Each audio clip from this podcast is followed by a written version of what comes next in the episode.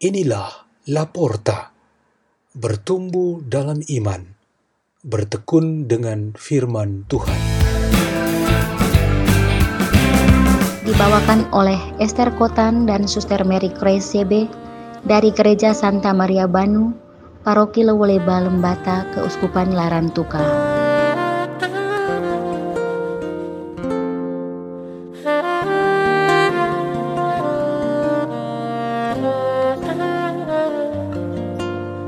Bacaan dan Renungan Sabda Tuhan Hari Selasa Pekan Biasa ke-22 tanggal 31 Agustus 2021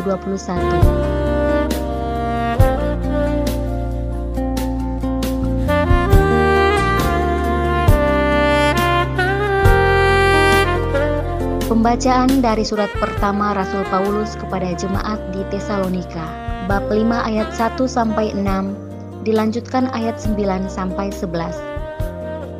Saudara-saudara, tentang zaman dan masa kedatangan Tuhan tidak perlu dituliskan kepadamu karena kalian sendiri tahu benar-benar bahwa hari Tuhan datang seperti pencuri di waktu malam. Bila orang mengatakan bahwa semuanya damai dan aman, maka tiba-tiba kebinasaan menimpa mereka seperti seorang wanita hamil ditimpah oleh sakit bersalin, maka pasti mereka takkan terluput. Tetapi saudara-saudara, kalian tidak hidup dalam kegelapan, sehingga hari itu tiba-tiba mendatangi kalian seperti pencuri, karena kalian semua adalah anak-anak terang dan anak-anak siang. Kita bukanlah orang-orang malam atau orang-orang kegelapan. Sebab itu, Janganlah kita tidur seperti orang-orang lain, tetapi berjaga-jaga dan sadarlah. Sebab Allah menetapkan kita bukan untuk mengalami kemurkaan, melainkan memperoleh keselamatan oleh Tuhan kita Yesus Kristus. Kristus telah wafat untuk kita, supaya kita tetap hidup bersama dengan Dia, entah kita berjaga, entah kita tidur.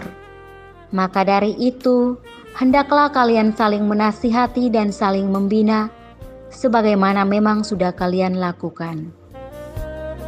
Demikianlah sabda Tuhan.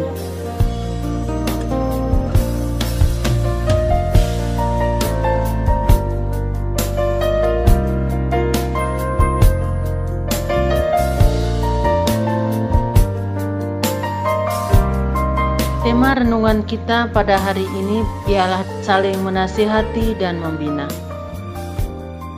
Gempa bumi yang terjadi beberapa waktu lalu telah merusak sekitar 50% gedung gereja paroki yang memiliki jumlah umat 5 ribuan orang.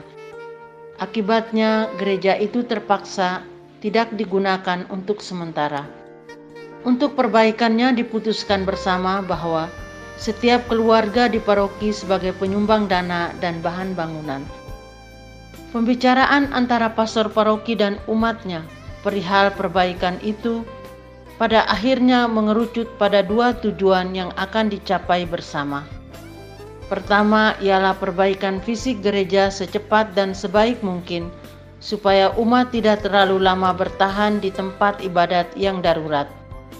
Tujuan kedua yang sama pentingnya yaitu pembangunan jemaat, khususnya persaudaraan dan kerjasama di antara mereka, dirajut kembali setelah terjadi sejumlah friksi lantaran perbedaan pandangan dan salah paham di antara mereka, terutama menyangkut swadaya umat atau tidak untuk perbaikan gereja. Semakin perbaikan gereja itu menunjukkan kemajuan, Semakin pula disadari bahwa pembangunan jemaat itu harus diberi lebih banyak perhatiannya. Kehidupan jemaat yang positif, sehat, dan penuh persaudaraan tentu menjadi kondisi dasar untuk suksesnya pembangunan fisik gereja. Tentang persoalan friksi di antara umat, pastor paroki bersama umatnya mengusahakan adanya saling menasihati dan membina di antara mereka. Hal ini merupakan kebaikan yang dikembangkan juga oleh jemaat di Tesalonika, seperti yang dikatakan dalam bacaan pertama. Gereja lokal seperti paroki berorientasi kepada pemberdayaan jemaatnya dengan salah satu cirinya ialah kemandirian umat. Kebiasaan pastor sentris atau imam sebagai pusat sudah berubah menjadi umat sentris. Umat paroki yang mandiri dianggap mampu mengatasi persoalan-persoalan di antara mereka, dan salah satu cara penting untuk melakukan ini ialah dengan saling menasihati dan membina. Kata Santo Paulus, Allah menetapkan kita bukan untuk mengalami kemurkaan, melainkan untuk memperoleh keselamatan oleh Tuhan kita Yesus Kristus. Kemandirian sebagai satu jemaat sangat perlu menghindari sifat menunggu untuk dilayani atau mengharapkan datangnya bantuan. Mirip dengan mental pastor sentris ialah semangat Santo Claus, di mana hadiah dan pemberian itu sangat dinantikan. Bisa jadi orang-orang berdoa dan berharap supaya mujizat-mujizat datang silih berganti. Jika hal ini yang dikejar dan didambakan, bisa jadi usaha untuk saling menasihati dan membina hanya sebagai omong kosong.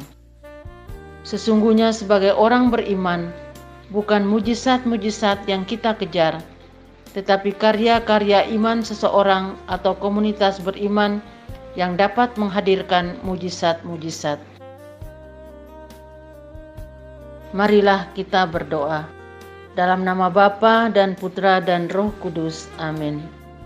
Ke dalam kuasamu ya Allah, kami menaruh semua keinginan dan semangat kami, sehingga di dalam berkatmu kami dapat memperoleh suatu gaya hidup baru, yaitu memperkuat persaudaraan dan kerjasama di antara kami umatmu. Amin. Salam Maria penuh rahmat Tuhan sertamu, terpujilah engkau di antara wanita dan terpujilah buah tubuhmu Yesus. Santa Maria Bunda Allah, doakanlah kami yang berdosa ini, sekarang dan waktu kami mati. Amin. Dalam nama Bapa dan Putra dan Roh Kudus. Amin. La porta, la porta.